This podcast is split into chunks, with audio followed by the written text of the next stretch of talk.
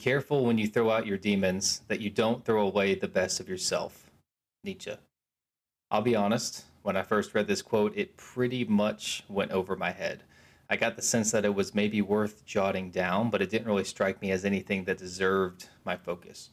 However, I was watching an old interview with Joseph Campbell, and he quoted that same passage, and the context that he put it in suddenly jumped out at me, and I started to realize its meaning. See, there's an issue that a lot of us seem to have. I see this a lot with my coaching clients and just with people in general, even myself.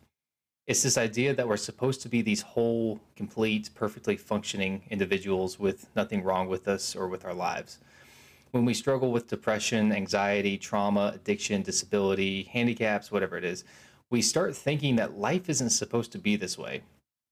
When we start to discover the darkness inside of us, the potential for evil that we have, we often recoil in horror at the realization that we're not quite what we would like to think. Instead of looking to escape those things that we don't like, the real solution is to embrace them and to turn them to our advantage when we're exploring the depths of our souls, it's important not to deny the aspects of ourselves that we would prefer to not see. Ignoring our darkness is no salvation. I'd like to illustrate this lesson with an experience that I had recently. I've been working on diving deeper and deeper into myself. And by inducing a trance state and by slipping into a deep state of meditation, we can start to bridge the gap between our conscious and our unconscious mind. This state of mind is the perfect place to start learning to communicate with that primordial intelligence within us. Remember that the unconscious doesn't speak with logic but through symbols. Because of this, the, the visions that arise in this state of mind can be pretty odd sometimes, honestly. They tend to be dreamlike, and a lot of times you'll see stories play out that feel significant, even if they don't make sense just yet. And the important thing to remember is to surrender to the process. When you tap into the unconscious, it's going to take over. You'll feel the wispy images change into a vivid and pretty dramatic play sometimes. It can have a dreamlike quality, like I said, but the images and the scenes that come up, that is the unconscious mind directly expressing itself. If you want to begin communicating with it, it's a good idea to start by learning how to listen to it. Now, be aware that if you start this process, you're going to open the floodgates and it's going to spill out into the rest of your life, and all the stuff that you have been not dealing with is going to come up and it's going to be a little bit difficult to ground yourself sometimes. But that being said, the thing that really stops most people from venturing into this kind of journey is uh, of the, of the self discovery is that fear of the dark. There's a lot of stuff inside of us that we don't understand, and a lot of it, honestly, isn't pretty. Our brains do a pretty good job at hiding the parts of us that we know better than to show off to polite society. And those parts are also hidden from us as well, so that we can preserve our self image. Now, there's a lot of things that we hide from for whatever reason, and the unconscious is a pretty good artist. As such, the dreamlike visions can quickly become nightmares. And if you've ever dreamed of like a terrifying monster chasing you through the woods at night, you have a pretty good idea of the types of symbols that your unconscious is going to use to express its fear. It won't tell you, I'm afraid of XYZ. Instead, it's going to show you an artistic depiction of fear. It's going to show you something to be afraid of the thing is that this fear and loathing is something that's running wild inside of us all the time. It's living in the subterranean caverns of our minds, it's existing as its own personality. Our consciousness is fragmented into a pretty good number of pieces that are connected but still act with some degree of individuality. The result of this is that we'll sometimes struggle to act consistently. We want to act with confidence, but we just feel terrified. We want to maintain our diet, but we something inside of us just overwhelms our willpower and we somehow find ourselves at the drive-through again. We want to stay faithful, but then we keep having to tell ourselves that this other person we're talking to really doesn't mean anything. And you know, nobody likes to admit when they're playing politics, least of all to themselves, but it's something that we all do.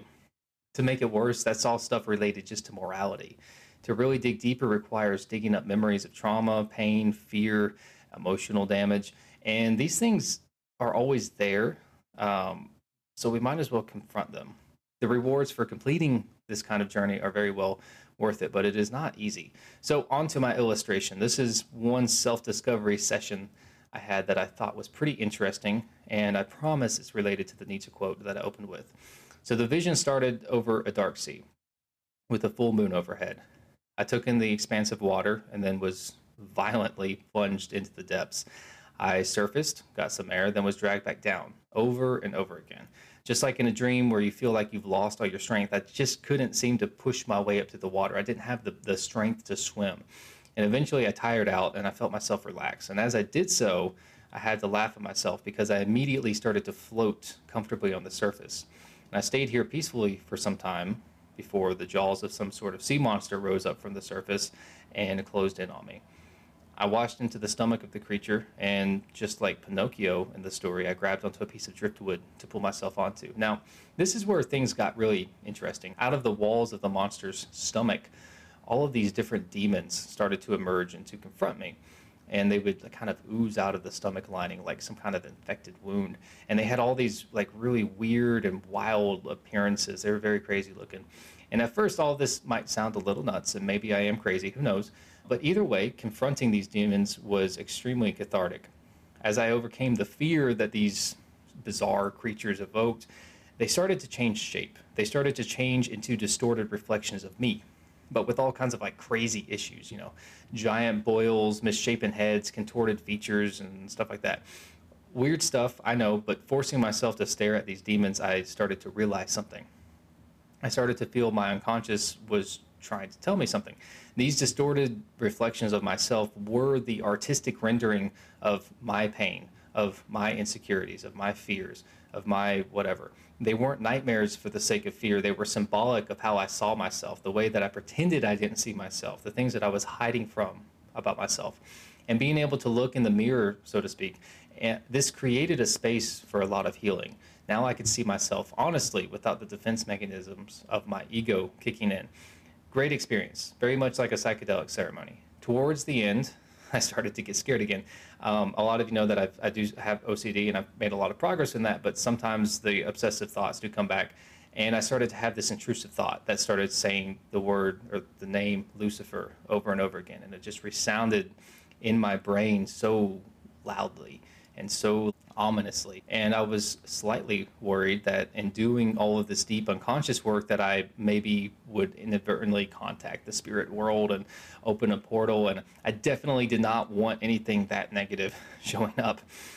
But in answer to my fear, a new figure came out of the walls and confronted me. He said, Don't be afraid. The only devil here is you. And now a little bit more happened, but let's pull back a little bit there was a lot of value in the symbolism of all this. So after confronting my fears and my insecurities, that last part really drove the whole thing home. All those so-called demons that I was afraid of, they were a part of me. The idea of a devil holding authority over them and directing my torment, that suddenly felt very transparent. The pain and the fear that I had been torturing myself with all of these years it doesn't come from an evil presence outside of myself. Those things happen to me, yes, but the recurring punishment that that has been self-imposed. I had created a prison in my own mind and was tormenting myself.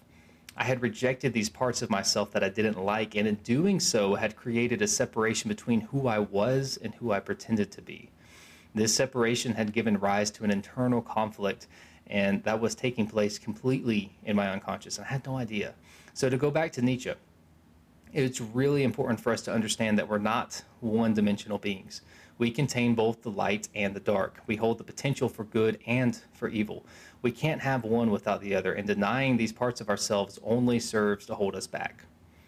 Whenever we go through something difficult, it's really easy to say, I don't want this. I don't deserve this. Life shouldn't be this way. I don't want to feel this. I don't want it to be that way. And it's understandable. And I do it too. But when we deny what's happening to us, we create a friction inside of ourselves. I'm not suggesting by any means that we shouldn't change what we don't want. I'm not suggesting that we shouldn't heal or that we deserve the bad things that come our way. Not at all. That's not what I'm saying. But if you've listened to me for a while, you know that I'm a huge advocate of learning how to transform the hard times into something new what I'm driving at here is that we direct a lot of hate and a lot of blame towards ourselves. We look at depression, anxiety, trauma, fear, and whatever else it is, we look at it like it's a blemish on our souls. We see the negative things inside of us that we don't like and we try to hide from them. We medicate ourselves to avoid feeling the darkness that comes up from those primordial places in our reptilian brain. And when we throw out our demons, sometimes we throw out the best in ourselves, not because those demons complement us in some way, but because they're small aspects of ourselves. They're small, misunderstood aspects of ourselves. They're the scared, hurt part of us that's acting out for attention, just like a toddler is going to throw a temper tantrum to express itself. The unconscious can't communicate by speaking to us directly, so it has to rely on other methods. It'll kick and scream by throwing up those feelings of depression, the panic attacks, the nightmares, the sudden bursts of anger, and we wonder why we sabotage ourselves. But then we ignore the fact that 95% of our decisions are made by the unconscious, and we don't have a clear line of communication between us and that part of ourselves, right? When we try to distract ourselves from that inner darkness, we deny a part of ourselves that needs attention and healing, or locking that screaming child in the basement instead of giving it comfort and helping it to grow. Medicating ourselves into oblivion with sex, drugs, rock and roll that may throw out the demons, but also throws out our ability to learn what those parts of our psyche have to offer. Think of a room full of people trying to lift a heavy table. If every person is running in different directions and not talking to each other, that table isn't going anywhere. Some of them are scared of the table. Some of them are eating off of the table. Some of them are stoned underneath the table. Everybody, you know, getting everyone to work together is like learning to integrate your shadow self. When you heal those fragmented pieces of yourself, you destroy that separation between you and you. You become more complete and you're going to have much more energy. You're getting everyone together to help lift that table. And your whole mind is working together instead of against itself. A house divided cannot stand before you recoil from the demons in your head, try asking yourself what they represent and what they have to teach you. Don't go summoning actual demons here. That's that's a bad idea. I'm not saying that. But the self-created ones, yes, those are opportunities for growth. Embrace them instead of hiding from them. Shadow work is very interesting, guys. It's a it's a wild ride for sure. Reach out to me if you need any help. Thank you so much for listening. Um, as always, if you are interested in working with me as a coach, you can head over to my social media page or to my website. You can email me, direct message me, whatever you like. Um, also, if you're not on my TikTok page, it's a good place to be. I post there every single day. Either way, guys, thank you so much for listening. Like I said, have a good day. Good luck.